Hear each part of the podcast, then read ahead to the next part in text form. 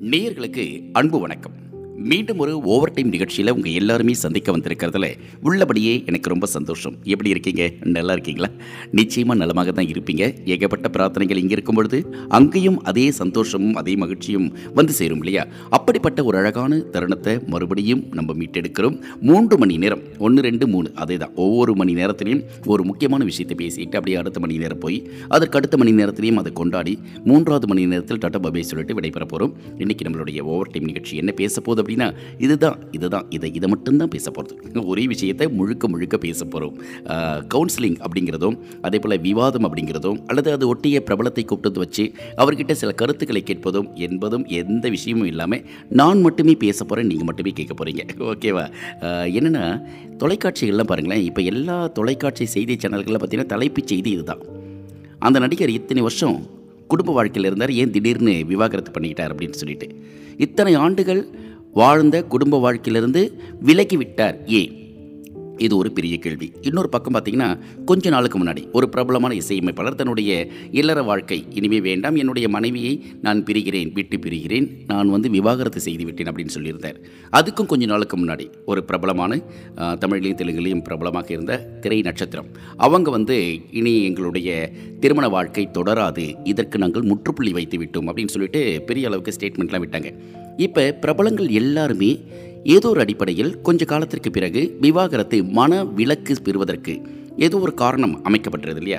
அந்த அமைக்கப்பட்ட காரணத்துக்கு பின்னணியில் என்ன இருக்குது இதுதான் இன்றைக்கி பேச போகிறோம் பொதுவாக பிரபலங்கள்கிட்ட இந்த மாதிரியான சூழ்நிலை நிலவுவதற்கும் சாமானிய மனிதர்கள்கிட்ட இது எந்த பெரிய அளவுக்கு தாக்கத்தை ஏற்படுத்துது அப்படிங்கிறதையும் இன்றைக்கி நிகழ்ச்சியில் அப்படியே இங்கிருந்து நான் பேச அங்கிருந்து நீங்கள் கேட்க சில பிரபலங்களையும் சில நிபுணத்துவ மனிதர்களுடைய கருத்துக்களையும் பின்னணியாக வச்சுக்கிட்டு தான் நிகழ்ச்சியை தொகுத்து வழங்க போகிறேன் வாங்க ஓவர் டைம் நிகழ்ச்சியில் இந்த விஷயத்தை மிக அழகாக அணு அணு அணுவாக ம், நம்ம அப்படியே அலசி ஆராயலாம்.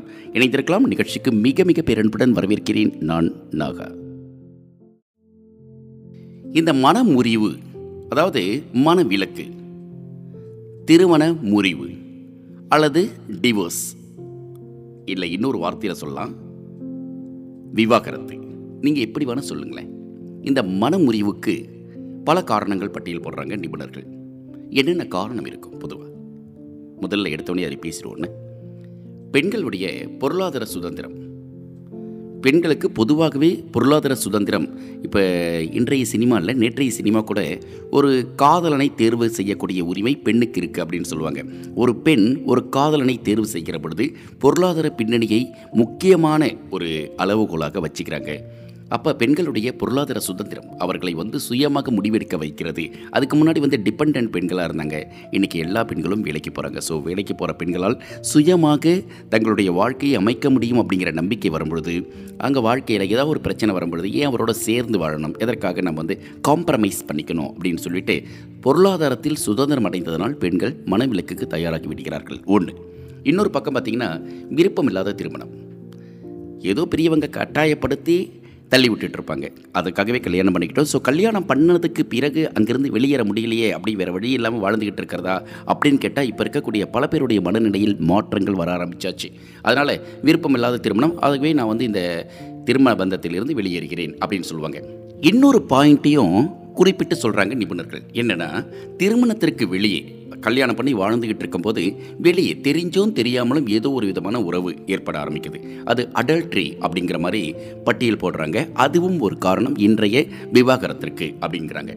அப்புறம் வேடிக்கையை விரும்பக்கூடிய இன்றைய தலைமுறை. இதுதான் முக்கியமான விஷயம். ஃபன் லவ்விங் ஜெனரேஷன் அப்படின்னு சொல்லுவாங்க. எதுக்கெத்தாலுமே ஒரு த்ரில் வேணும் ஒரு கிக் வேணும் அப்படிங்கிறதுக்காகவே தங்களுடைய வாழ்க்கையை ஒரு வட்டத்திற்குள் இருக்காமல் அங்கிருந்து வெளியேறிடணும் அப்படின்னு ஆசைப்பட்றாங்க. இதுவும் ஒரு காரணம். இன்றைய விவாகரத்து அதிகமானதற்கு அப்படின்னு சொல்கிறாங்க இன்னொரு பட்டியல் போடுறதுக்கு நான் தயாராக இருக்கேன். என்ன அப்படின்னா சந்தேக உணர்வு அதிகமாக இருப்பவங்களுக்கும் புரிதலில் சிக்கல் வரும். ஓகேவா அப்புறம் இந்த முப்பது வயசுக்கு மேலே கல்யாணம் பண்ணுறதுக்கான வாய்ப்பு உருவாக்குறவங்க. ஏற்கனவே இருபது வயசுலேருந்து முப்பதுக்குள்ளே கல்யாணம் பண்ணவங்களுக்கு ஓகே. முப்பது வயசுக்கு மேலே கல்யாணம் நடப்பவர்களுக்கு விட்டு கொடுக்கக்கூடிய அந்த மனப்பான்மையில் குறைபாடுகள் ஏற்படுகின்றன அப்படின்னு சொல்லிட்டு அறிவியல் சொல்லுது. சரியா? இன்றைய காலகட்டத்தில் கணவன் மனைவி ரெண்டு பேருமே வேலைக்கு போகிறாங்க ஓகேவா? இவங்க ரெண்டு பேரும் வேலைக்கு போகிறதுனால மன ஒற்றுமை சீர்குலைவதற்கு பல வழிகள் ஏற்படுகின்றன. ஒன்று ஆஃபீஸ்லேருந்து வரக்கூடிய பிரச்சனையை தொடர்ச்சி இல்லை ஆஃபீஸில் எங்கேயோ ஒரு அடிப்படையில் ஒரு கம்பேர் பண்ணி பார்க்கக்கூடிய ஒரு சூழ்நிலை உருவாக்கும். கணவனுக்கு பிறகு தன்னுடைய மனைவி போல அல்லது மனைவியை விட பெட்டரான தோழியோ தோழர்கள் வழியாக கிடைக்கக்கூடிய புது பெண் நட்போ அது அவங்கள வந்து யோசிக்க வைக்குதான் அதே போல் பெண்களுக்கும். திருமணத்திற்கு பின்னாடி குழந்தை பெரு அமையாதது. இதுதான் மனமுறிவுக்கு மிக முக்கிய காரணம். இது வரைக்கும் குழந்தையே இல்லை எங்களுக்கு. அதனால் எங்களுக்கு இந்த கல்யாண வாழ்க்கை வேண்டாம். அதனால் நாங்கள் டிவோர்ஸ் பண்ணிக்கிறோம் அப்படின்னு சொல்கிறாங்க ஸோ இப்படிப்பட்ட காரணங்களுக்காகத்தான் இன்றைய காலகட்டத்தில் மனமுறிவு ஏற்படுது அப்படின்றாங்க. ஓவர் டைமில் காதலை பற்றி பேசிகிட்டு இருக்கனாக நீ ஏன் அந்த மனமுறிவை பற்றி பேசுகிற அப்படின்னா லவ் பிரேக்கப்ஸ் சொல்கிறோமே அப்போ வந்து திருமண பிரேக்கப்னு ஒன்று இருக்கு இல்லையா அதை பற்றி பேசணும்ல. என்ன இன்னைக்கு எல்லாருமே அதானே பேசிகிட்டு இருக்காங்க. கண்டிப்பாக இதை பற்றி பேசுவோம். இன்னொரு நாள் ஒரு பிரபலமான ஒரு மனவியல் நிபுணரையோ அல்லது இது தொடர்பாக இயங்கிட்டு இருக்கக்கூடிய ஒரு கவுன்சிலிங் தந்து கொண்டிருக்கக்கூடிய உளவியல் நிபுணர்களையோ யாராவது அழைச்சிட்டு வந்து வச்சு பேசி அவங்ககிட்ட சில விஷயங்களை கேட்கலாம். இப்போ இந்த நேரத்துக்கு நமக்கு கிடைத்த தகவல்களையும் தரவுகளையும் வச்சுக்கிட்டு பேசலாம். சரியா? ஓவர் டைம் நிகழ்ச்சியில் இன்னும் பேச போகிறேன் இணைந்திருக்கலாமா நிகழ்ச்சியை தொகுத்து வழங்கி கொண்டிருக்கிறேன். தி தமிழ் ரேடியோவில் நான் வேறு யார்? அதே நாகா. இந்த விவாகரத்து அப்படின்னு சொல்லும் பொழுது இந்த மனமுறிவுக்கு காரணம் என்ன அப்படின்னு பேசினோம் இல்லையா? பேசி முடிச்சாச்சு. ம், இன்னும் பல காரணங்கள் இருக்கலாம் உங்கள் மனசுக்குள்ளே. இப்போ நான் சொல்லக்கூடிய விஷயம் என்னென்னா இந்த விவாகரத்து செய்கிறதில் இந்தியாவில் நம்பர் ஒன் இடத்துல இருக்கக்கூடிய மாநிலம் எது தெரியுமா? கேரளா. ஏன்னா இங்கே ஒரு மணி நேரத்தில் அஞ்சு டிவோர்ஸ் நடக்குதான். ரொம்ப பயங்கரமாக இருக்குல்ல? ஒரு மணி நேரத்தில் அஞ்சு விவாகரத்து அப்படின்னா ஐயோ அப்படின்னு யோசிக்க வேண்டியதாக இருக்குல்ல? ஒரு திருமணம் நடந்த உடனேயே அது உடனே நீதிமன்ற வாசலை நோக்கி போகுதா அப்படின்ற மாதிரி ஒரு கேள்வி நமக்கு வருது. சரி இந்த பொதுவான காரணங்கள் ஒன்று இருக்கும்ல. இப்போ டிவோர்ஸ் வழங்கணும் அல்லது நீதிமன்றத்தில் நம்ம வந்து ஒரு விவாகரத்தை பெறணும் அப்படின்னா அந்த விவாகரத்துக்கு சில பட்டியலை சொல்லணும். இந்த காரணத்திற்காக நான் வந்து டிவோர்ஸ் வாங்க போகிறேன் அப்படின்ட்டு. அப்போ முக்கியமான அரசாங்கம் அல்லது சட்டத்திட்டங்களில் கொடுக்கப்பட்ட சில விதிமுறைகள் இருக்கும்ல. இந்த மாதிரியான காரணங்களுக்காக நம்ம வந்து விவாகரத்து வாங்கலாம் அப்படின்னு சில பத்து காரணங்களை நான் இப்போ உங்களுக்கு சொல்கிறேன் ஒன்று அர்ப்பணிப்பு இல்லாமை. டெடிகேஷன் வேணும். இப்போ சாதாரணமாக ஒரு ஷோ பண்ணிக்கிட்டு இருக்கேன் எனக்கு இந்த பாட்டு வேணும்னாக்கா அந்த பாட்டு வேணும்னாக்கா என்னுடைய காதலிக்காக என்னுடைய காதலனுக்காக என் பக்கத்து வீட்டுக்காரனுக்காக எதிர் வீட்டுக்காரனுக்காக என் தோழனுக்காக இப்படிலாம் கேட்கக்கூடிய நண்பர்களை நான் பார்க்குறோம். ஒரு பாட்டை டெடிக்கேட் பண்ணுறதுக்கே வந்து நம்ம இந்த அளவுக்கு சிரத்தை எடுத்துக்கும் பொழுது அர்ப்பணிப்பு இல்லாமல் இருப்பது என்ன? அப்போ அர்ப்பணிப்பே இல்லை.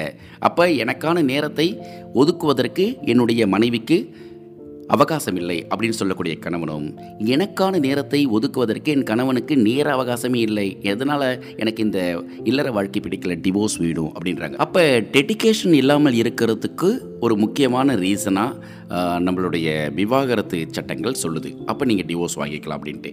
அப்புறம் அதிகப்படியான விவாதங்கள். எப்போ பாரு ஆர்கியூமெண்ட்ஸ் நான் எது சொன்னாலும் அவள் எதிர்த்து ஒரு ஆர்கியூமெண்ட் பண்ணுறா சார் அப்படின்றதும் இல்லை நான் என்ன பேசினாலும் அவர் கூட கூட விவாதம் பண்ணிகிட்டே இருக்க விதண்டாவாதத்தோடு தான் இருக்கிறார் அப்படின்னு சொல்லக்கூடிய மனைவியும் இந்த இல்லற பந்தத்திலிருந்து விலகி விடலாம் தப்பே கிடையாது நீங்கள் ஏன் காம்ப்ரமைஸ் பண்ணிக்கிறீங்க அப்படின்ட்டு நமக்கான ஒரு சலுகை கூட தராங்க. இது பொதுவான விதியம். அப்புறம் துரோகம். ஏதோ ஒரு அடிப்படையில் நீ எனக்கு துரோகம் செஞ்சுட்டேன் அப்படின்னு ரெண்டு பேருமே குற்றம் சாட்டும் பொழுது அந்த விவாகரத்தை ரொம்ப ரொம்ப சுலபமாக பெற்றுக்கொள்ளலாம் அப்படின்றாங்க. அப்புறம் ரொம்ப சின்ன வயசுலேயே கல்யாணம் பண்ணிக்கிறது. அதாவது வயசு ஒரு குறிப்பிட்ட வயசில் மெச்சூரிட்டி வேணும்னுவாங்க இல்லையா? அந்த மெச்சூரிட்டியே இல்லாமல் அவசரமாக கல்யாணம் பண்ணிக்கிறது அப்புறம் வாழ்க்கையை பற்றி புரியறதுக்கு முன்னாடி அந்த வாழ்க்கை கசப்பு வந்துடும் ஏதோ ஒரு அடிப்படையில் விட்டு கொடுக்க தெரியாது. அப்புறம் அதனால் பெரிய சண்டைகள் வரும். அந்த சண்டையை சமாதானத்துக்கு போக மாட்டோம். அப்போ என்ன ஆகிடும் டிவோர்ஸ் தான் கடைசி அப்படிங்கிற ஒரு நிலைமைக்கு தள்ளப்படுகிற பொழுது தான் இப்போ என்ன ஆகிடுது அந்த சின்ன வயசு கல்யாணம் தான் அந்த டிவோர்ஸில் போய் முடியுதான். அப்புறம் நம்பத்தகாத எதிர்பார்ப்புகள் எக்ஸ்பெக்டேஷன்ஸ் ஓவர் ஏகப்பட்ட எக்ஸ்பெக்டேஷன்ஸ் நீ நினச்சிருப்ப அதுக்காக நான் அது மாதிரி இருக்கணும்னு அவசியம் கிடையாது அப்படிங்கிறதும் இல்லை நான் இப்படி தான் உன்னை நினச்சேன் நீ இப்படி இல்லை? அப்படின்னு சொல்கிறதுக்கும் காரணங்கள் இருக்கு இல்லையா? அப்போ எக்ஸ்பெக்டேஷன்ஸ் வந்து நம்பத்தகாத அதாவது நம்பிக்கையான எக்ஸ்பெக்டேஷன்றது வேறு. நம்பத்தகாத நமக்கு என்ன எதிர்பார்த்தோமோ அதுக்கு இணையாக அதற்கான சூழலும் இல்லாதவங்களுக்கு அப்போ நம்ம வந்து இந்த விவாகரத்தை பெற்றுவிட முடியும் ஈஸியாக அப்படின்றாங்க. அடுத்து உறவில் சமத்துவம் இல்லாதது. என்ன சொல்கிறாங்க ஒரு ஆணோ பெண்ணோ தங்களுக்கு கொடுக்க வேண்டிய மரியாதையை சரியாக கொடுக்கறதில்ல. அதாவது பெண் தானே நீ? அப்படின்னு சொல்லிட்டு என்னை வந்து எப்பயுமே மட்டம் தட்டியே நடத்துகிறாரு அப்படிங்கிற அந்த சமத்துவ இன்மையை சுட்டி காட்டி கூட ஒரு பெண் வந்து ஒரு விவாகரத்தை பெற முடியும் அப்படிங்கிறாங்க. அப்புறம் என்ன பண்ணுறாங்கன்னா மோதல்களை தீர்க்க இயலாமை. அடிக்கடி முட்டிக்கிறது அடிக்கடி சண்டை போட்டுக்கிறது. சின்ன ஊடல் காதலுக்கு அழகு. ஆனால் அதிகமான மோதல் என்ன பண்ணுறது விவாகரத்துக்கு தான் அழகு அப்படின்னு சொல்லிக்கலாம். அப்புறம் துஷ்பிரயோகம். அவங்க மேலே வீணான பழி குற்றச்சாட்டு வைக்கிறது. எப்போ பாரு என் மேலே ஒரு நம்பிக்கையின்மை சந்தேகம் அது துஷ்பிரயோகம். துரோகம் பண்ணுறது அடிக்கிறது இதெல்லாம் வந்து விவாகரத்தை பெறுவதற்கு நம்ம சொல்லக்கூடிய காரணங்களாக சரியாக வைக்கலாம் அப்படிங்கிறது சட்டங்கள் சொல்லுது. சரியா? அப்புறம் இன்னொரு முக்கியமான விஷயம் தனிப்பட்ட அடையாளமின்மை. நான் வந்து ஒரு பெரிய படைப்பாளி தெரியுமா அப்படின்னு சொல்லக்கூடிய ஆணும் நான் எவ்வளோ அழகாக வந்து பாடுவேன். கல்யாணத்துக்கு அப்புறம் என்ன பாடவே விடலை. என்னுடைய அடையாளத்தை சுத்தமாக சதைச்சு சதைச்சு சதைச்சு காணமாக்கிட்டார் அப்படின்னு சொல்கிறதும் இல்லை நான் எவ்வளோ பெரிய ஆள் தெரியுமா? இந்நேரம் விட்டு இருந்தால் நான் உலகத்தில் எவ்வளோ பெரிய அளவுக்குலாம் பண்ணியிருப்பேன்னு சொல்லக்கூடிய ஆண். அது செய்வதற்கான களத்தை உருவாக்காமல் அந்த வாழ்க்கையை ஒட்டுமொத்தமாக மறுதளிக்கிறப்ப அந்த பெண்ணை விவாகரத்து செய்யலாம். அல்லது அந்த ஆணையை அந்த பெண் விவாகரத்து செய்யலாம். அப்படிங்கிறது சட்டம் சொல்லுதான். ரைட். அப்படிங்கிறீங்களா? அப்புறம் இன்னொன்று பொருளாதார சிக்கல்கள் இதுதாங்க முக்கியமான விஷயம். ஏன்னா கையில் காசு இருந்தால் தானே வாயில் தோசை இருக்கும். கையில் காசு இல்லை வாயில் எப்படி தோசை இருக்கும்? அதனால் கண்டிப்பாக உங்ககிட்ட வந்து விவாகரத்து வாங்கணும் அப்படின்னா எந்த கட்டங்கள் எந்த விஷயங்கள் சரியாக இருக்கோ இல்லையோ ஒரு முக்கியமான விஷயம் பொருளாதார சிக்கல். இதுக்காகவே நாங்கள் வந்து பிரிகிறோம் எங்களால் வந்து இந்த பொருளாதாரத்தில் நீந்தி கரையேற முடியாது போல இருக்குது அதனால் நாங்கள் எங்களுடைய மன வாழ்க்கையை இங்கே அப்படியே ரத்து செய்து விடுகிறோம் அப்படின்னு சொல்லிக்கக்கூடிய கணவன் மனைவிகள் இன்னைக்கு அதிகமாகிட்டாங்களாம் சரியா? பிரபலங்களுடைய வாழ்க்கையில் இன்னைக்கு ஏன் இந்த மாதிரியான விவாகரத்துக்கள் அதிகமாகிட்டு இருக்கு? அவங்க பிரபலமாக இருக்கிறதுனால மட்டும்தானா? இல்லை நம்மள மாதிரி சராசரியாக இருக்கிறவங்களுக்குரிய எல்லா விஷயங்களையும் அவங்களும் எதிர்கொள்கிறாங்களா அப்படின்னு கேட்டால் இந்த கேள்வி மட்டும் சரியான தலைக்கு மேலே இருக்க கொண்ட மாதிரி தனியாக இருக்கும். எல்லாத்தையும் மறைச்சிட்ட சாமி தலைக்கு மேலே இருக்க கொண்டையை மறைக்க மறந்துட்டேன் அப்படின்னு சொல்கிற வடிவேலுக்கான கதை நம்மளுடைய வாழ்க்கை போயிட்டுருக்கு நம்ம ஓவர் டைமில் இன்னும் பேசுவோம் சரியா? இணைந்திருக்கலாம். நிகழ்ச்சியை தொகுத்து வழங்கிக் கொண்டிருக்கிறேன் நான் நாக. ஓவர் டைம் நிகழ்ச்சியை கேட்டுட்டு இருக்கீங்க இன்றைக்கி நம்ம என்ன பேசிகிட்டு இருக்கோம் அப்படின்னா இன்றைக்கி எல்லா தொலைக்காட்சிகளிலும் அதே மாதிரி சோசியல் மீடியாக்களில் பார்த்தீங்கன்னா எஃபிலேருந்து ட்விட்டர்லேருந்து இன்ஸ்டாகிராம்லேருந்து யூடியூப்லேருந்து எங்கே எந்த பக்கம் திரும்பினாலும் ஒன்றும் இல்லை பேருந்தில் போனாலும் அதே போல் தொடருந்தில் போனாலும் இல்லை சக நண்பர்களோட பேசியிருந்தாலும் சரி ஒரு ஆஃபீஸில் இருந்தாலும் சரி எங்கேயாவது தொலைபேசி வழியாக யாராவது பேசும்போது முடியும் போது அல்லது இடைப்பட்ட உரையாடல்களில் எங்கேயாவது ஒரு இடத்துல வந்துடும். ஏன் அந்த பிரபலமான நடிகர் வந்து டிவோர்ஸ் பண்ணார்? என்னாச்சு? அவங்க வீட்டில் ஏதோ பிரச்சனை இருக்குமோ? அப்படின்னு அந்த பிரச்சனையை தன்னுடைய பிரச்சனையாக அலச ஆரம்பிச்சுட்டு இருக்கும்பொழுது நம்மளுடைய ஓவர் டைம் நிகழ்ச்சியும் இதை ஒட்டி தான் பேசுது. என்ன பேசுது அப்படின்னா இந்த மன முறிவு ஏற்படுவதற்கு என்னென்ன காரணங்கள் என்னத்துக்காக இவங்க வந்து விலகுறாங்க? ஒரு கணவன் மனைவிக்குள்ளே அந்யோன்யம் இருக்கணுமே. ஏன் வந்து அந்த ஆஹ், வீட்டுக்குள்ள இருக்க விஷயம் பொது வெளிக்கு வருது? அதை பற்றிலாம் நம்ம யோசனை பண்ணி பேசிக்கிட்டு இருக்கோம். இப்போ விவாகரத்துக்கு பொது விதிகள் அப்படின்னு சொல்லிட்டு ஒரு பத்து விதிகள் சொன்னல இந்த பத்து விதிகளை வைத்துக்கொண்டு நீங்கள் விவாகரத்து வாங்கலாம் அப்படின்ட்டு. ஆனால் என்னென்ன காரணமே இல்லாமல் சில பேர் விவாகரத்தை கேட்பாங்க. அது வந்து நீதிமன்றத்தில் பதிவும் செய்யப்பட்டிருக்கு. ஒன்றில் வெளிநாடுகள்லாம் பார்த்தீங்கன்னா எங்கள் வீட்டுக்காரர் அதிகமாக குரட்டு விடுவார். அதுக்காக தான் டிவோர்ஸ் பண்ணுறேன் அப்படின்னு சொல்லிட்டு ஒரு அம்மா கேட்கும். அப்புறம் இன்னொருத்தர் சொல்லுவார் இந்த அம்மா வந்து என்னை ரொம்ப டார்ச்சர் பண்ணுறாங்க அடி அடின்னு அடிக்கிறாங்க. எனக்கு அந்த அம்மா அடி தாங்க முடியாது. என்னை தயவு செஞ்சு டிவோர்ஸ் பண்ணுறது வெளியே அனுப்பிடுங்கன்னு. அந்த அம்மா எப்போ பாரு வந்து தலைவாரிக்கிட்டே இருக்காங்க. அதனால் தலைமுடியெலாம் கீழே கொட்டுது. அப்படி இப்படி சில பல காரணங்களை சில்லியாக இருக்கணும் கேட்கும்போது. ஆனால் அதுவும் ஒரு காரணமாக அவங்க சுட்டி காட்டுவாங்க இல்லையா? ஆனால் நம்ம இந்தியாவில் வந்து பார்த்திங்கன்னா இந்த விவாகரத்துக்கு சில விசித்திரமான காரணங்களை முன்வைத்து நீதிமன்றங்களில் பதிவு செய்யப்பட்டிருக்கான். அப்படி பதிவு செய்யப்பட்ட காரணங்களை மட்டும்தான் இப்போ நான் இந்த நேரத்தில் சொல்ல போகிறேன் கேட்கலாமா? பார்ப்போமா ம் பார்த்துருவோம் என்னென்னா அலிகாரை சேர்ந்த ஒருத்தர் தன்னுடைய மனைவி தினமும் குளிக்கலை. அதாவது டெய்லி குளிக்கிறாங்கன்றதுக்காக ஒரு விவாகரத்து கேஸ் பதிவாயிருக்கு. ஆனால் இவர் என்ன சொல்கிறாருன்னா தன்னுடைய மனைவி டெய்லியும் குளிக்க மாட்டாங்களாம். அதுக்காகவே எனக்கு வந்து இந்த அம்மா கையிலேருந்து டிவோர்ஸ் வாங்கி கொடுங்க சார் ப்ளீஸ் அப்படின்னு சொல்லிட்டு கோர்ட்டில் அவர் வந்து கேஸ் போட்டாராம். சரியா? அப்புறம் ஒரு அம்மா என்னுடைய கணவர் என்னை ரொம்ப நேசிக்கிறார் சார் அதுவே எனக்கு பெரிய பிரச்சனை. சண்டை போட்டு மனுஷன் அப்படின்னா சண்டையை போட மாட்டேங்கிறாரு அப்படின்னு சொல்லிட்டு உத்தரப்பிரதேசத்தில் ஒரு அம்மா கல்யாணமாகி பதினெட்டு மாதம் தான் ஆயிருக்கு. இருந்தாலும் கணவர்கிட்ட சண்டை போட்டால் ஏதாவது ஒரு சுவாரஸ்யம் வேணும்ல? சண்டையே போடாத ஒரு அப்ராணி புருஷனாக இருந்தால் நான் என்ன பண்ணுறது சரி வீணாக சண்டை போடலாமே சொல்லிட்டு வீட்டு வேலைகளை தப்பும் தவறமாக செய்வேன். அவர் அப்பயாவது கோவம் வந்து என்னை அடிக்க வருவார் என்னை திட்டுவார் இல்லை என்கிட்ட ஏதோ ஒரு அடிப்படையில் கோவப்படுவார்னு பார்த்தா சரி சரி தப்பாக தானே பண்ண இருந்து இருந்துட்டு போட்டோம் இன்னொரு நாள் பண்ணிக்கலாம்னு சொல்லிட்டு அவரே அந்த வேலையை செய்வார் சார். ஐயோ என்னால் அவர் கூட இருக்கிறது முடியல தயவு செஞ்சு டிவோர்ஸ் கொடுத்துருங்க என்னை விலைக்கு விட்டுருங்க அப்படின்னு சொல்லிட்டு அந்த அம்மா கோர்ட்டில் போய் நின்று கத்த ஆரம்பிச்சிருக்காங்க. அப்புறம் அகமதாபாத்தில் அந்த அம்மாவுக்கு பத்தொம்போது வயசு தான். அப்போ தான் பார்த்தீங்களா சின்ன வயசில் கல்யாணம் பண்ணவே பல நேரங்களில் வந்து பிரச்சனை வர்றதுக்கான வாய்ப்புகள் அதிகம்னுவாங்களே அது இதுவும் போல். பத்தொம்பது வயசு இவங்களுக்கு. இவங்களுக்கு பப்ஜி கேம்னா அப்படி கொள்ள பிரியம். எப்போ பாரு இருபத்தி நாலு மணி நேரம் பப்ஜி கேம் பப்ஜி கேம் அப்படின்ட்டு. அந்த பப்ஜி கேம் கூட தன்னுடைய கணவர் ஆடலையாம். அவருக்கு பப்ஜி கேமே வரலையா?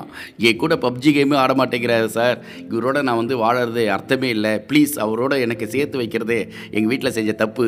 என்னை டிவோர்ஸ் பண்ணி வெளிக்க விட்ருங்க இருபத்தி நாலு மணி நேரம் பப்ஜி கேம் ஆடணும் அப்படின்னு சொல்லிட்டு கேட்டிருக்காங்க. இது ஒரு விசித்திரமான வழக்கு. அப்புறம் இன்னொருத்தர். கணவருக்கு சாதாரணமாக நம்மளுக்கு வந்து கொஞ்சம் டென்ஷனாகவே முடி கொட்டும். அது கொட்ட கொட்ட ஆரம்பித்து வழுக்கை கணவர் வழுக்கையாக இருக்கிறதுனால உத்தரப்பிரதேசத்தை சேர்ந்த ஒரு பொண்ணு சொல்லியிருக்காங்க. சார் தலையில் ஆசையாக கை வச்சா கொழுக்கி கீழே விழுது சார். என்னால் கஷ்டமாக இருக்குது அவரோட வாழ முடியாது. அவர் சொட்டத்தில் அவர் வந்து கல்யாணம் பண்ணிக்கும் போது என்ன பண்ணிட்டாரு விக்லாம் வச்சுன்னு வந்தார்.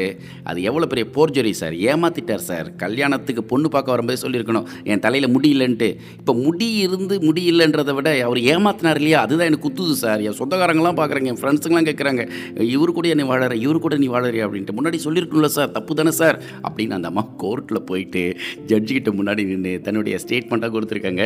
அவங்கள அவங்களும் சொல்லிட்டாங்க சரி ஓகே உன்னால் முடியலன்னா டிவோர்ஸ் வாங்கிக்கோ அப்படின்ட்டு இருக்கிறாங்க. இது ஒரு வழக்கு. அப்புறம் என் ஃப்ரெண்ட்ஸுங்களாம் வீட்டுக்கு வந்தாங்க சார். டீ போட்டு கொடுன்னு தான் சார் கேட்டேன். வேறு ஒன்றுமே கேட்கல. டீ தான் போட்டு கொடுக்க சொன்னேன். என்னால் டீ போட்டு தர முடியாது அப்படின்றாங்க. காஃபி போடுவாங்களாம் டீ போட மாட்டாங்களா என்ன சார் எவ்வளோ அசிங்கல சார்? என் ஃப்ரெண்ட்ஸுங்களை என்ன என்ன சார் நினைப்பாங்க?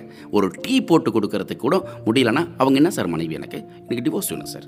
ஒரு டீக்காக தன்னுடைய மனைவியை டிவோர்ஸ் செய்யக்கூடிய கணவன் நீதிமன்ற படிக்கட்டுகளில் நின்று கொண்டிருந்தான் அப்படிங்கிற மாதிரி அந்த செய்தி. அப்புறம் இன்னொருத்தர் பெரியது. பொதுவாகவே நம்மளுக்கு சின்ன வயசில் பருக்கள் ஒரு முகத்தில். இந்த பருக்கள் வந்து தன்னுடைய மனைவிக்கு அதிகமாக ஸோ பருக்கள் அதிகமாக இருக்கிறதுனால பொறுக்க முடியாத புருஷன் அவங்க கூட வாழ முடியாது சார் நிலாவுக்கு ஒரு கவிஞன் அழகாக சொல்லுவான் இல்லையா? நிலா நிலாவில் லேசாக நட்சத்திரங்களை பொறித்து வைத்தது போல் இருக்கின்ற உன் முகத்தில் இருக்கக்கூடிய பருக்கள்னு ஒரு. அதை கேட்டவொடனே நம்மளுக்கு மனசுக்கு ரொம்ப சந்தோஷமாக இருக்குல்ல? ஒரு கவிதையை படிக்கும் பொழுது இவ்வளோ பெரிய ஆனந்தம் கிடைக்குது. அப்போ முகத்தில் இருக்கக்கூடிய பருக்களை பார்த்தவொடனே எனக்கு டிவோர்ஸ் தான் வேணும் அப்படின்னா பரு பரு பரு பரு பொறு பொறு பொறு அப்படின்னு சொல்லிட்டு இவர் பெரிய நம்ம பாஷையில் சொல்லணும்னா அதாவது தூரம் பருப்பு மாதிரி போயிட்டு டிவோர்ஸ் கேட்டிருக்கேன் ஸோ இந்த மாதிரியான காரணங்கள் எல்லாம் நம்மளுடைய பார்வையில் சில்லித்தனமாக இருக்க விளையாட்டுத்தனமாக இருக்க இதுக்கெல்லாமாடா டிவோர்ஸ் கேட்பீங்க அப்படிங்கிற மாதிரி தோணுதில்ல. ஆனால் இதற்கு மட்டுமல்ல இதுவும் உளவியல் ரீதியில் ஏதோ ஒரு அகச்சிக்கலுக்குரிய விஷயமாக தான் பார்க்கப்படுது அப்படிங்கிறாங்க. அப்போ இதுவும் காரணங்களாகத்தான் ஏற்றுக்கொள்ளப்படுது. இவங்களுக்கும் டிவோர்ஸ் கொடுக்குறாங்க. தொடர்ந்து பேச போகிறோம் ஓவர் டைம் நிகழ்ச்சியில் நம்ம ஒரு நிபுணர் கிடையாது. நிபுணர்கள் சொன்ன விஷயங்களை படித்து கேட்டு பார்த்து இப்போ பரவலாக சமூகத்தில் பேசப்பட்டு இருக்க விஷயத்திற்கு ஒப்பிட்டு பேசிகிட்டு இருக்கோம் சரியா? ஓவர் டைம் நிகழ்ச்சியில் இன்னும் நிறைய சுவாரஸ்ய விஷயங்கள் காத்துக்கிட்டு இருக்கின்றன. நிகழ்ச்சியை தொகுத்து வழங்கி கொண்டிருக்கிறேன். கிட்ட கட்டுன்னு ஸ்லோவாக போடுறீங்களா நிதானமாக போகும்போது பல நேரங்களில் நம்மளோட எல்லாருமே வேகமாக போயிடுறாங்க. சரி எல்லாருமே வேகமாக போகிறாங்களே சொல்லிட்டு வேக வேக வேகமாக ஒன்றா எல்லாரும் நிதானமாக நடந்து வந்திருக்காங்க. மாரத்தானில் போகிறவங்களுக்கு வேகம் என்பது முக்கியம் இல்லை என்பதும் வேகமாக போகக்கூடாது அப்படிங்கிறதும் சில நேரங்களில் புரியுறதில்ல சார். வாழ்க்கை அப்படி தான் இணைந்திருக்கலாம் ஓவர் டைம் நிகழ்ச்சியோடு நிகழ்ச்சியை தொகுத்து வழங்கி கொண்டிருக்கிறேன் நான் நாக. சரி இந்த விவாகரத்து அப்படிங்கிறது நடந்து முடிஞ்சிடுச்சு. சரியா? கல்யாணத்துக்கு முன்னாடியே யோசிக்காமல் பண்ணிட்டோம். அதனால் கல்யாணம் முடிஞ்சு அப்புறம் விவாகரத்து ஆகிட்டோம் முதல் திருமணம் விவாகரத்து ஆனதுக்கு பிறகு ஒரு ஆணோ பெண்ணோ கொஞ்ச நாளுக்கு அப்புறம் கல்யாணம் பண்ணிக்கிறாங்க. பார்த்துருக்கீங்களா? பல பேர் வந்து சிங்கிளாகவே இருக்காங்க. சிங்கிள் பேரண்ட் அப்படிங்கிற முறையில் அவங்களுக்கு ஆல்ரெடி குழந்தைகள் இருந்தாங்கன்னா அந்த குழந்தைகளை ஆணோ அல்லது பெண்ணோ அவங்களுடைய கஸ்டடியில் நேர்பார்வையில் அவங்க பாதுகாப்பில் வைத்துக்கொண்டு வளர்க்குறாங்க. இது ஒரு பக்கம். அந்த சிங்கிள் பேரண்ட் அப்படிங்கிற ஒரு முறையே இன்றைக்கி வந்துடுச்சு. சிஸ்டத்தில் பேரண்ட்ஸ் அப்படின்னு போடுறப்ப சிங்கிள் பேரண்ட் அப்படின்னு ஒரு விஷயம் வருது. ஆனால் இந்த கல்யாணம் அப்படின்னு வரும்போது ரெண்டாவது கல்யாணம். அந்த இரண்டாவது கல்யாணம் வந்து ஆணுடைய பார்வையில் இன்றைக்கி சமூகம் வந்து சாதாரணமாக அது பெரிய விஷயமா பார்க்குறதில்ல டிவோர்ஸ் ஆன அடுத்த நாள் ரிலேட்டிவ்ஸை வந்து வாசலில் நின்றுக்கிட்டு தம்பிக்கு புது பொண்ணு பார்த்துடலாமா அந்த வீட்டில் இருக்க பொண்ணு இருக்குது எதிர் வீட்டில் அந்த பொண்ணு இருக்குது சொந்தக்காரங்க வீட்டில் அந்தந்த இடத்துல தூரத்து சொந்தத்தில் ஒருத்தவங்க இருக்காங்க அப்படின்னு சொல்லுவாங்க. ஆனால் அதே ஒரு பெண்ணுக்கு அடுத்து கல்யாணம் பற்றி இப்போ எதுக்கு அவசரம்? இப்போ தானே டிவோர்ஸ் ஆச்சு? அவளுக்கு எது கல்யாணம்? வேண்டாம். பிள்ளைங்களை பார்த்துட்டு அப்படியே இருக்கட்டும் வீட்டில் அப்படின்னு சொல்லக்கூடியவர்களை தான் இன்றைக்கி பார்க்குறோம். அப்படி மீறி இன்றைய சமூகம் மாற ஆரம்பிக்கும் பொழுது ரெண்டாவது கல்யாணம் பண்ணிக்கலாம் அப்படின்ட்டு பெண்கள் முடிவெடுக்கும் பொழுது கண்டிப்பாக சில விஷயங்களை யோசிக்கணும் அப்படின்ட்டு நிபுணர்கள் சொல்கிறாங்க இது கொஞ்சம் யோசிக்க வேண்டிய விஷயந்தான் ஏன் அப்படின்னா அந்த எ- எட்டு விதமான விஷயங்களை முன்னிலைப்படுத்தி எட்டு விஷயங்கள் தெரிஞ்சுக்கோங்க. அதுக்கப்புறம் நீங்கள் முடிவெடுங்கன்றாங்க. அங்கே படித்தது அப்படி உங்ககிட்ட சொல்ல போகிறேன் முதல்ல இந்த பகுதியில் நாலு சொல்கிறேன் அடுத்த பகுதி நாலு. ஓகேவா? ஃபஸ்ட்டு என்னென்னா ரெண்டாவது கல்யாணம் பண்ணுறதுக்கு தயாராகக்கூடிய பெண்கள் தேர்ந்தெடுக்கக்கூடிய ஆணுக்கு இது முதல் திருமணமா அல்லது ரெண்டாவது திருமணமா அப்படிங்கிறத நல்லா தெளிவாக புரிஞ்சுக்கிட்டு முடிவெடுங்க. ஓகேவா? ஏன்னா பல நேரங்களில் நம்மளும் ரெண்டாவது திருமணம் அவரும் இரண்டாவது திருமணம் அப்படின்ற மாதிரி வரும். சில இடங்களில் நீங்கள் இரண்டாவது திருமணமாக செஞ்சுக்கிட்டாலும் எனக்கு இது முதல் திருமணம் எனக்கு ஒன்றும் அப்ஜெக்ஷனே கிடையாது அப்படின்னு சொல்லக்கூடிய ஆண்களும் இருக்கிறார்கள். நீங்கள் தெளிவாக அதில் மட்டும் யோசித்து முடிவெடுக்கணும். ஓகேவா ரைட் செகண்ட் பாயிண்ட் என்ன அப்படின்னா அதாவது ஃபஸ்ட்டு மேரேஜ் பண்ணிக்கக்கூடிய ஆணுக்கு பிரச்சனை இல்லை. சரி. அவர் வந்து செகண்ட் மேரேஜ் அப்படின்றது முடிவாயிடுச்சுன்னா நீங்கள் கண்டிப்பாக தெரிஞ்சக்கூடிய விஷயம் என்ன தெரியுமா? அவர் வந்து அந்த டிவோர்ஸ்க்கான சர்டிஃபிகேட் சரியாக வாங்கி வச்சிருக்காரா அப்படிங்கிறத பார்க்கணும். அந்த சர்டிஃபிகேட்டில் என்னென்ன விஷயங்கள்லாம் பாயிண்ட் அவுட் பண்ணியிருக்காங்க அப்படிங்கிறத தெளிவாக படித்து பார்த்துக்கணும். ஓகேவா அப்புறம் அவருடைய முதல் மனைவி கையில் தான் அவங்களுடைய கஸ்டடியில் தான் பிள்ளைகள் இருக்கிறாங்க அப்படின்னா முதல் மனைவிக்கு அவர் என்ன ஜீவனாம்சம் தரார் அப்படிங்கிறதும் செட்டில் பண்ணிட்டாரா இல்லை மாதம் மாதம் தராரா அப்படிங்கிறத பார்க்கணும். அப்புறம் அந்த குழந்தைகளுடைய படிப்பு செலவுக்கு அவர் என்ன செய்கிறார்? அப்புறம் மனைவி அந்த முதல் மனைவி இருக்கிறாங்களா இல்லை இறந்துட்டாங்களா அப்படிங்கிறத பார்க்கணும். என்ன காரணத்துக்காக அவங்க இறந்துட்டாங்க அப்படிங்கிறத அடுத்த ஒரு பாயிண்ட்டாக வச்சு பார்க்கணும். இத்தனை விஷயங்களையும் தெரிஞ்சுக்கிட்டு தான் நீங்கள் ஓகே பண்ணணும். சரியா? அப்புறம் மூன்றாவது பாயிண்ட் இன்றைக்கி வந்து இன்டர்நெட்ஸ் இன்றைக்கி எங்கே பார்த்தாலும் இணையம் இணையம் வழியாக எங்கள் இதயம் இணையம் அப்படின்னு சொல்கிற மாதிரி இப்போ என்னென்னா எந்த பக்கம் பார்த்தாலும் திரும்பி பார்த்துக்கிட்டே இருக்கோம். Matrimony dot com matrimony dot com அப்படி சுத்தம் இடமெல்லாம் மேட்ரமணி டாட் காம் இன்னொரு பக்கம் பார்த்தீங்கன்னா ஃபேஸ்புக் இன்னொரு பக்கம் வாட்ஸ்அப் இன்னொரு பக்கம் ட்விட்டர் இன்னொரு பக்கம் இன்ஸ்டாகிராம் இப்படி ஏகப்பட்ட விஷயங்கள். சரி இப்போ நீங்கள் வந்து ஒரு மேட்ரமணி டாட் காமில் ஒருத்தரை பார்த்துட்டீங்க செலக்ட் பண்ணிட்டீங்க ஓகே இவரை கல்யாணம் பண்ணிக்க போகிறோம் அப்படின்ட்டு. அப்போ பார்த்த உடனே ஓகே பண்ணிடாதீங்க தயவு செஞ்சு. அவருடைய இன்ஸ்டா பேஜ் இருக்கலாம் அவருடைய ஃபேஸ்புக் இருக்கலாம் அவருடைய என்ன மாதிரியான சமூக வலைத்தளங்களில் இயங்குறார் அப்படின்னு பார்த்து அவருடைய உண்மைத்தன்மையை நீங்கள் புரிஞ்சுக்கணும் ஃபஸ்ட்டு அப்புறம் அவருடைய அட்ரஸ் இருக்கும் இல்லையா அந்த அட்ரஸ் அவரது தானா? அந்த அட்ரஸில் அவர் எவ்வளோ வருஷமாக இருந்தார் இருக்கிறார் இருந்துக்கிட்டு இருக்கார். இந்த மாதிரி தகவல்களை நீங்கள் விசாரிக்கிறது ரொம்ப நல்லதான் அப்புறம் நாலாவது பாயிண்ட்டு என்னென்னா இன்றைக்கி வந்து உலகம் ரொம்ப மாறிட்டு வருது ரொம்ப ஃபாஸ்ட்டாக போகுது. நிறைய பேருக்கு எங்கோ அடிப்படையில் உடல் ரீதியான சிக்கல்கள் வந்துக்கிட்டே இருக்குது ஓகேவா எங்கள் அடிப்படையில் என்ன விஷயமாகுது அப்படின்ட்டு இந்த முதல் திருமணத்தில் மேக்ஸிமம் பார்த்தீங்கன்னா குழந்தை இல்லை அப்படிங்கிற ஒரு காரணத்துக்காக டிவோர்ஸ் வாங்குவாங்க. அது வந்து குற்றச்சாட்டு யார் மேலே வைப்பாங்க பெண் மேலே வச்சுருவாங்க. அப்போ நீங்கள் ஒரு திருமணம் பண்ணிக்க போகிறீங்க இரண்டாவது திருமணம் நீங்கள் திருமணம் செய்யக்கூடிய ஆண் இதை காரணம் காட்டி வந்திருக்கார் அப்படின்னா கண்டிப்பாக ஒரு மருத்துவ பரிசோதனை செய்து கொள்வது ரொம்ப நல்லது. ஏன்னா நாளைக்கு நம்மக்கிட்ட ஒரு சிக்கலை உருவாக்கிடக்கூடாது உனக்கும் குழந்தை இல்லை அதனால் உன்னையும் நான் டிவோர்ஸ் பண்ணுறேன்னு சொல்லிட்டாங்கன்னா தப்பாக போயிடும். அதனால் ஒரு இரண்டாவது திருமணம் செய்து கொள்வதற்கு தயாராகக்கூடிய பெண்கள் இதெல்லாம் தெரிஞ்சு வச்சுக்கணும் அப்படின்றது தான் நிபுணர்கள் சொல்கிறாங்க இன்னும் நாலு பாயிண்ட் இருக்குது நான் பாடலுக்கு அப்புறம் வந்து சொல்கிறேன் சரியா? இணைந்திருக்கலாம். இன்றைக்கி நிறைய விஷயங்கள் மனசோடு பேசிக்கிட்டு இருக்கோம். நிகழ்ச்சியை தொகுத்து வழங்கி கொண்டிருக்கிறேன். தி தமிழ் ரேடியோவில் நான் வீரியாரு யாரு அதே நாகா. சமூக வலைத்தளங்களில் இன்றைக்கி அதிகமாக பேசுகிற விஷயத்தை பற்றி தான் இன்றைக்கி ஹைலைட் பண்ணுறேன் நான் உங்களுக்கு. ம்? அதே மாதிரி அந்த நடிகர் ஏன் இப்போ இத்தனை வருஷத்துக்கு அப்புறமா டிவோர்ஸ் பண்ணார். அந்த இசையமைப்பாளர் நல்லா தானே இருந்தார். என் குடும்பத்தில் என்ன பிரச்சனை? டிவோர்ஸ் பண்ணிட்டாரு. அந்த அம்மா நல்லா தானே நடிச்சிருந்தாங்க தெலுங்கில் தமிழ்லேயும் நடிச்சிருந்தாங்களே அவர் கணவரும் நல்லா நடிகராச்சே ஏன் அந்த அம்மா டிவோர்ஸ் பண்ணாருங்க? இப்படி அங்கொன்றும் இங்கொன்றுமாங்கல்ல எல்லா இடங்களும் அதுதான் பேச்சாக இருக்குது இப்போ எங்கே பார்த்தாலும் இந்த பேச்சு பிரபலங்களுடைய பேச்சு சக மனிதர்களுடைய வாழ்க்கையில் இன்னொரு தாக்கத்தை உருவாக்குதோ அப்படிங்கிற மாதிரி தோணும் பொழுது தான் நிறைய விவாகரத்துகள் நடக்குது. அதை ஒட்டி தான் பேசிக்கிட்டு இருக்கோம். நான் பாடலுக்கு முன்னாடி சொன்னேன் இல்லையா இரண்டாவது திருமணம் அதாவது டிவோர்ஸ்க்கு அப்புறம் ஒரு பெண் வந்து தனக்கான துணையை தேடும் பொழுது எட்டு விதமான விஷயங்களை உள்நோக்கணும். அதை பார்த்து தெரிஞ்சுக்கிட்டு தான் கல்யாணம் பண்ணுறதுக்கு தயாராகணும் அப்படின்னு சொல்கிறாங்க அப்படின்னு சொன்னேன் இல்லையா? நாலு பாயிண்ட் சொல்லிட்டேன். இப்போ நாலு பாயிண்ட் சொல்ல இந்த இடத்துல. என்ன அப்படின்னா அதாவது ஐந்தாவது பாயிண்ட்னு வச்சுக்கோங்களேன். அஞ்சாவது பாயிண்ட் என்னென்னா ரெண்டாவது திருமணத்துக்கு தயாராகிறப்ப தேர்வு செய்து வச்சுருப்பீங்க. இவரை நம்ம கல்யாணம் பண்ணிக்கலாம் அப்படின்னு சொல்லிட்டு.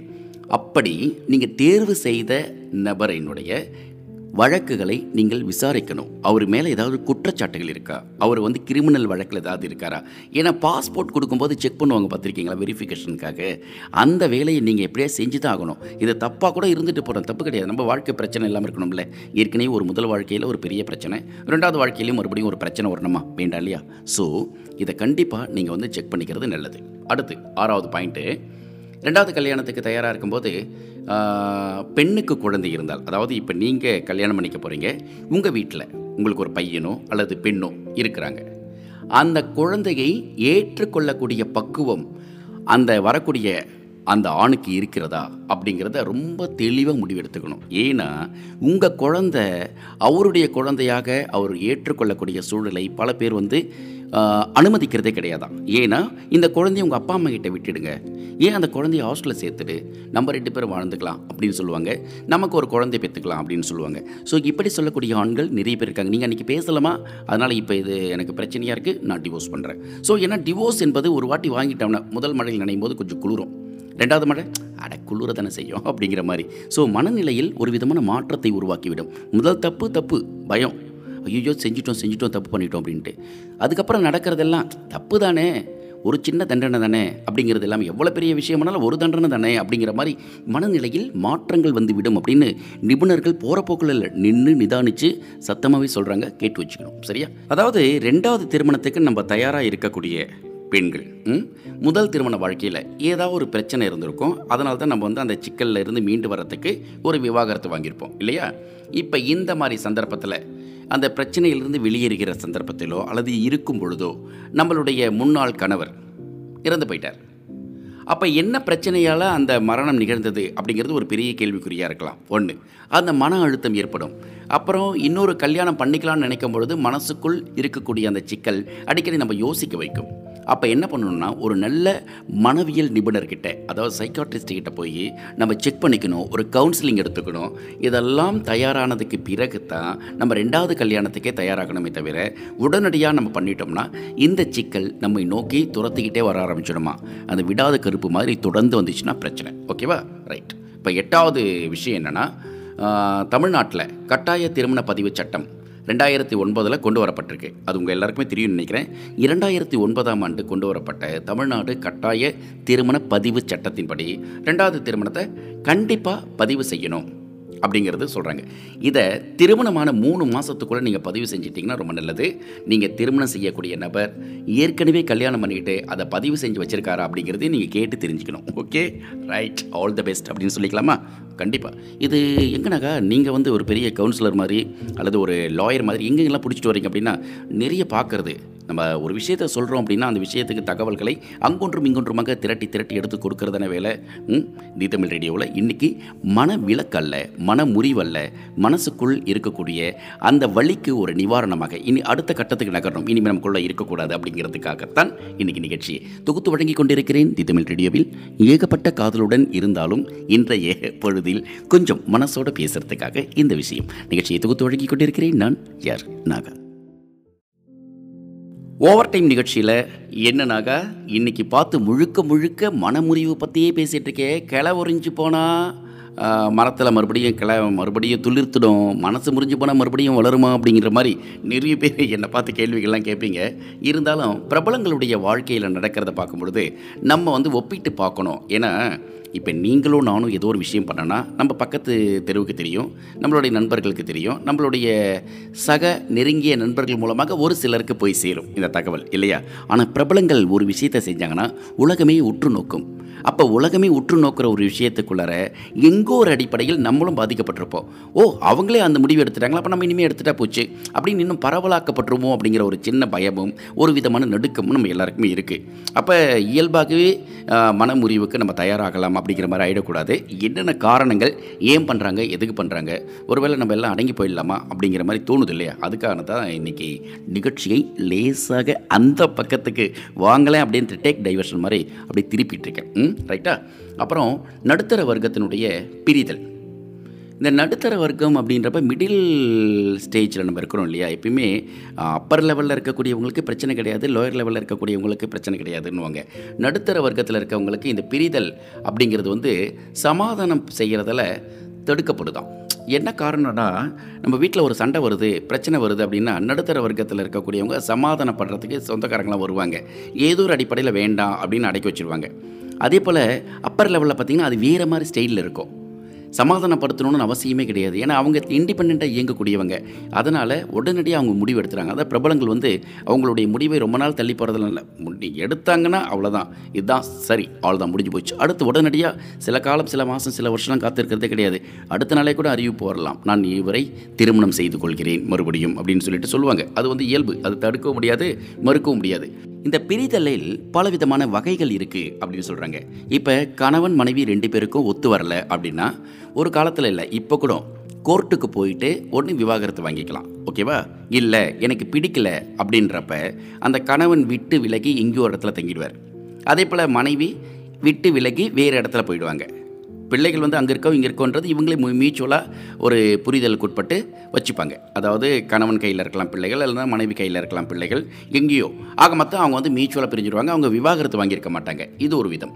அப்புறம் பார்த்திங்கன்னா இந்த நான் ஒரு பாதையில் இருக்கேன் நீ ஒரு பாதையில் இருக்கேன் அப்படின்னு சொல்லிட்டு பிரிஞ்சு வாழ்ந்ததுக்கப்புறம் அவங்களுக்கு ஒரு புரிதல் வரும். ஏதோ ஒரு அடிப்படையில் எங்கோ ஒரு சரி இடத்துல முடிவெடுப்பாங்க. ஆமாம் இல்லை நம்ம செஞ்ச தப்பு தானே. பிள்ளைகளுக்காகவாவது நம்ம அதை மாற்றிக்கலாம் அப்படின்னு சொல்லிட்டு மறுபடியும் பேச ஆரம்பிப்பாங்க.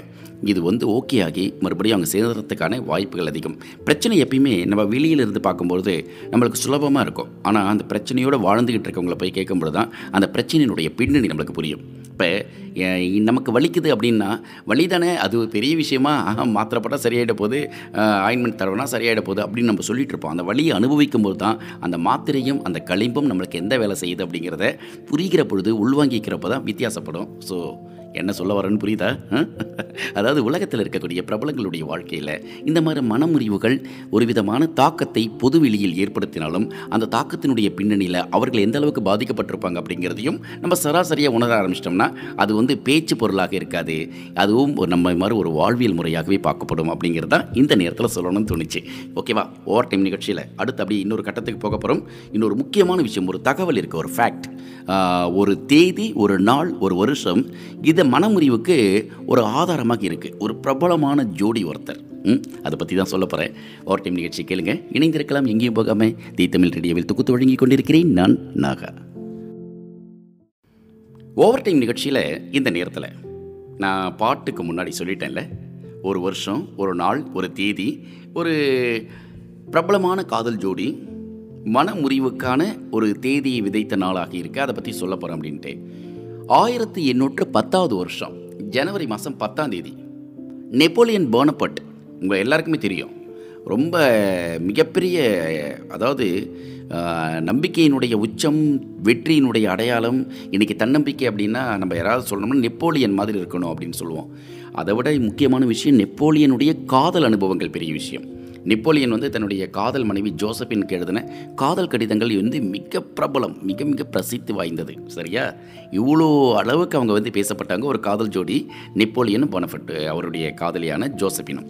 நெப்போலியன் போனபட் என்ற ஜோசப்பினுடைய காதலை பற்றி எழுதிய காதல் காவியங்கள் ஏகப்பட்டது இருக்குது ஆனால் ஆயிரத்தி எண்ணூற்று பத்தாவது வருஷம் ஜனவரி மாதம் பத்தாம் தேதி நெப்போலியன் சொல்கிறாரு இதுவரைக்கும் பதினாலு ஆண்டுகள் என்னுடன் வாழ்ந்த பிள்ளைகள் இல்லாத நிலையால் என்னுடைய காதல் மனைவி ஜோசப்பினை நான் மனமுறிவுக்கு உட்படுத்துகிறேன். அவளிடமிருந்து நான் விலகுகிறேன் அப்படிங்கிறார். எவ்வளோ பெரிய விஷயம் பார்த்தீங்களா? ஆயிரத்தி எண்ணூற்று பத்தில் ஒரு மாபெரும் மாவீரனாக போற்றப்பட்ட தன்னம்பிக்கையினுடைய அடையாளமாக பார்க்கப்பட்ட அந்த நெப்போலியன் பிள்ளைகள் இல்லை அப்படிங்கிற ஒரே காரணத்துக்காக தன்னுடைய ஜோசப்பின் தன்னுடைய காதல் மனைவி ஓ மனசுக்குள்ளே அப்படியே உச்சகட்டமாக காதல்னா அவதான் அப்படிங்கிற மாதிரி இருந்த அந்த ஜோசப்பினை டிவோர்ஸ் பண்ணுறார் இந்த தேதி தான் ஆயிரத்தி எண்ணூற்று பத்து ஜனவரி பத்தாம் தேதி. ஸோ மனமுறிவு அப்படிங்கிறது காதலித்த முன்னாடி காதலித்து கொண்டிருந்த பொழுது அல்ல அதுக்கு பின்னாடி ஏதோ ஒரு காரணத்துக்காக விலகிறப்ப அது வந்து விளக்கப்படுது. ஆனால் அதுக்கு முன்னாடி இருந்த காதல் உலகத்தால் கொண்டாடப்படுது. இதான் விஷயம். அப்போ பிரபலமான மனிதர்களுடைய காதல் வாழ்க்கையிலையும் முன்னாடி அவங்களுடைய காதலை எல்லாம் நம்ம அங்கீகரிச்சிருப்போம் கொண்டாடி இருப்போம் ஆனால் இப்போ நடந்த பொழுது அது ஒரு சம்பவம் அவ்வளோதான் ஆனால் அந்த சம்பவத்துக்கு முன்னாடியும் அவர்களுக்குள் இருந்த அந்த காதலுடைய அடையாளமும் நம்மளுடைய வாழ்க்கையை அர்த்தப்படுத்திக்கிட்டே தான் இருக்கும் அப்படிங்கிறதான் இந்த நேரத்தில் சொல்லக்கூடிய விஷயம். தொடர்ந்து பேச போகிறோம் இணைந்திருக்கலாம். ஓவர் டைம் நிகழ்ச்சியினுடைய நிறைவு பகுதியில் நிற்கும் பொழுது முக்கியமான விஷயம் சொல்லணும். ஏன்னா இப்போ நிகழ்ச்சி கேட்டுட்டு இருக்க பல பேருக்கு வந்து நகா இது நல்லா இருக்கே அப்படின்ற மாதிரி மனசுக்குள்ளே தோணும். ஒவ்வொரு நிகழ்ச்சியுமே வந்து பாட்காஸ்டிங் தளத்தில் தி தமிழ் ரேடியோ பதிவேற்றம் செஞ்சு வைக்குது. ஸோ அதனால் இந்த நிகழ்ச்சியும் பதிவேற்றம் செய்யப்பட்டிருக்கும். நீங்கள் முழுசாக கேட்கலாம் வித்தவுட் சாங் பிரேக்ஸ் ஓகேவா அதனால் முழுக்க முழுக்க அப்படியே நம்ம பேச்சு மட்டுமே போயிட்டுருக்கோம் முழுசாக கேட்க முடியும். இந்த மனமுறிவை பற்றி தானே பேசுகிறோம் பிரபலங்கள் அப்படின்னோடனே இன்றைக்கி இருக்கக்கூடிய பொதுவெளியில் இருக்கக்கூடிய இப்போ தலைப்புச் செய்திகளாக தொலைக்காட்சிகள்லாம் சொல்லிட்டு இருக்க இல்லையா? ஒரு மாபெரும் பெரிய பிரபலமான நடிகர் தன்னுடைய பதினெட்டு ஆண்டு கால திருமண வாழ்க்கையை முறித்து கொண்டார் அப்படிங்கிறதும் அவர் விவாகரத்து வாங்குறார் அப்படிங்கிறதும் கொஞ்ச நாளுக்கு முன்னாடி ஒரு இசையமைப்பாளர் தன்னுடைய மனைவியிடமிருந்து விவாகரத்தை பெற்றார் அப்படின்னும் அதுக்கு முன்னாடி சில நாட்களுக்கு முன்னாடி ஒரு பிரபலமான நடிகரும் நடிகையும் விவாகரத்தை விவாகரத்து செய்து கொண்டார்கள் என்பதும் அப்புறம் ஒருத்தர் டிவோர்ஸ் ஆனவுடனே உடனடியாக இன்னொரு திருமணம் செய்து கொண்டதாக அறிவிப்பு கொடுத்ததும் அவர்களுடைய குழந்தைக்கு பிறந்தநாள் நடந்ததும் அது சின்ன திரை பெரிய திரை எல்லா திரையிலையுமே பிரபலமாக இருக்கக்கூடிய அத்தனை பேருக்குமே இது இயல்பான விஷயம்தான். இதுக்கு என்ன காரணம் அப்படின்னு தான் நீ பேசணும் இல்லையா? நிறைய விஷயங்கள் பேசியிருக்கோம். இந்த மனமுறிவை கட்டுப்படுத்தணும் அப்படின்னு தான் எல்லாரும் ஆசைப்படுறோம். என்ன செய்யலாம்? பொதுவாக அந்த மனமுறிவை கட்டுப்படுத்துறதுக்கு நம்ம என்ன செய்யலாம்? முதல் விஷயம் என்னென்னா ஈகோ யூ கோ அப்படின்னு சொல்லிட்டோம் வாலி இருக்கார்ல நம்ம மா கவிஞர் வாலி இருந்தார் அவர் சொல்லுவார் ஈகோ அப்படின்னா ஈ கோ அதை வந்து நம்ம என்ன பண்ணோம் யூ கோ அப்படின்னுமா ஈகோ வந்து யூ கோ அப்படின்னோமா அப்படி தான் ஓடி போயிடும். அதாவது ஈகோ இருந்தாவே மிகப்பெரிய விஷயம். அது மனமுறிவுக்கு ஒரு காரணமாக அமையுது. கணவன் மனைவிக்குள் ஈகோவே இருக்கக்கூடாது. விரிசல் ஏற்படுறதுக்கு மிக முக்கியமான காரணம் இந்த அடிப்படை காரணம் இந்த ஈகோ தானா. இந்த சகிப்புத்தன்மை அப்படிங்கிறது ரொம்ப ரொம்ப ரொம்ப ரொம்ப இப்போ சமீப காலத்தில் குறைஞ்சிக்கிட்டே வருது அப்படிங்கிறாங்க நிபுணர்கள்லாம்.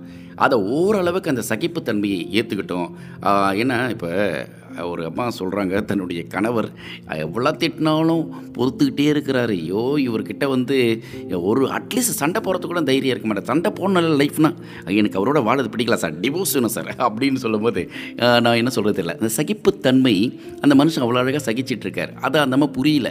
புரிய வச்சுட்டாங்கன்னா அந்த வாழ்க்கை இனிக்கும் அப்படிங்கிறது தெரியல. அப்போ என்னென்னா இந்த மனமுறிவுக்கு இந்த சகிப்புத்தன்மை ரொம்ப அவசியம். நிறைய பெண்களை பார்க்குறோம். என்னதான் அடித்தாலும் அப்படியே அடங்கி அமைதியாக இருப்பாங்க. அது ஒரு காரணம். அது என்னுடைய உச்சம். அப்புறம் அலுவலகத்தில் ஒரு ஆஃபீஸில் மேலதிகாரி பொறுமையாக நடந்துப்பார். ரொம்ப ரொம்ப சாஃப்டாக இருப்பார். எல்லாரோடையும் அமைதியாக இருப்பார். அப்படி அப்படியே எந்த பிரச்சனையும் ரொம்ப நீட்டாக ஹேண்டில் பண்ணுவார். அந்த மனுஷன் வீட்டில் போய் பாருங்களேன் குவைட் ஆப்போசிட்டாக இருப்பார். இந்த விஷயத்தை அப்படியே வீட்டில் வந்து அப்ளை பண்ணி பார்க்கலாம்ல? இங்கே வந்து ஸ்டாஃப் கிட்ட அவ்வளோ அளவுக்கு நல்ல பேர் எடுக்க தெரிஞ்ச ஒரு மேலதிகாரியால் ஏன் வீட்டில் நல்ல பேர் எடுக்க முடியல? அந்த வீட்டில் வந்து இதே மாதிரி அமைதியாக இருந்து எல்லாரையும் கனெக்ட் பண்ணி குடும்பத்தை ஒரு அழகாக்கினா எவ்வளோ சூப்பராக இருக்கும் அது தெரியல. இப்போ ஆணுக்கும் அதே தான் பெண்ணுக்கும் அதே தான் மனமுறிவு அப்படிங்கிறதுக்கு இது ஒரு முக்கியமான காரணமாக இருக்குது நமக்கு தெரியும் நம்மளுடைய தாத்தா பாட்டி காலத்திலலாம் பார்த்துருப்பீங்க இல்லையா? தாத்தாக்கும் பாட்டிக்கும் பார்த்தீங்கன்னா பேச்சுவார்த்தையாக இருக்காது. எனக்கு தெரிஞ்ச ஒரு பாட்டிக்கிட்ட பேசியிருக்கும் போது சொன்னாங்க உங்களுக்கு தெரியுமா? என்ன பாட்டி? அதாவது தம்பி நான் வந்து தாத்தா மூஞ்ச பதினெட்டு வருஷம் ஆச்சு நாங்கள் பார்த்து. அப்படியா பாட்டி? ஆமாம் பதினெட்டு வருஷம் ஆயிடுச்சு. அதுக்கப்புறம் தான் அவர்கிட்ட பேசவே ஆரம்பித்தேன் சரி பாட்டி அதுக்கப்புறம் பாட்டி உங்களுக்கு குழந்தைங்களா? அதுக்கு முன்னாடியே ஒரு பதினஞ்சு பிள்ளைங்க பிறந்துச்சுப்பா. என்னது? அதாவது பதினெட்டு வருஷமாக தாத்தாவுடைய மூஞ்சியை சரியாக பார்க்கலையா? பாட்டிக்கு அடிக்கடி சண்டை. ஆனால் பதினஞ்சு குழந்தை பிறந்துடுச்சு அப்படின்றப்பல பாட்டி. இப்படிப்பட்ட பாட்டிகள் நிறைந்த தமிழகம் நம்மளது. ஏன்னா காதல் என்பது அன்பு என்பது நேசம் என்பது அந்த அவ்வளோ பெரிய சண்டைக்குள்ளே பிரச்சனையே இருந்தால் கூட அவங்களுடைய குடும்பம் அப்படியே போயிட்டு தான் இருந்திருக்கு. ஆனால் இன்றைக்கி அப்படி இல்லை. நினைச்சா டிவோர்ஸ் உட்காந்தா டிவோர்ஸ் தும்முனா டிவோர்ஸ் அப்படிங்கிற மாதிரி. இந்த விவாகரத்துகளை கொஞ்சம் குறைக்கணும் அப்படின்னு தான் எல்லாருமே ஆசைப்படுறோம். பார்ப்போம். கூடிய விரைவில் நிறைய விஷயங்கள் நல்லது நடக்கும் அப்படின்ட்டு காதலை கொண்டாடக்கூடிய காதலர்கள் அதிகமாகும் பொழுது கண்டிப்பாக இந்த மனமுறிவுக்கு ஒரு டாட்டா பபை சொல்லிக்கலாம். ஓகேவா? ரைட் இப்போ நான் டாட்டா பபை சொல்கிறேன் உங்களிடமிருந்து விடைபெறுவதற்காக. சரியா?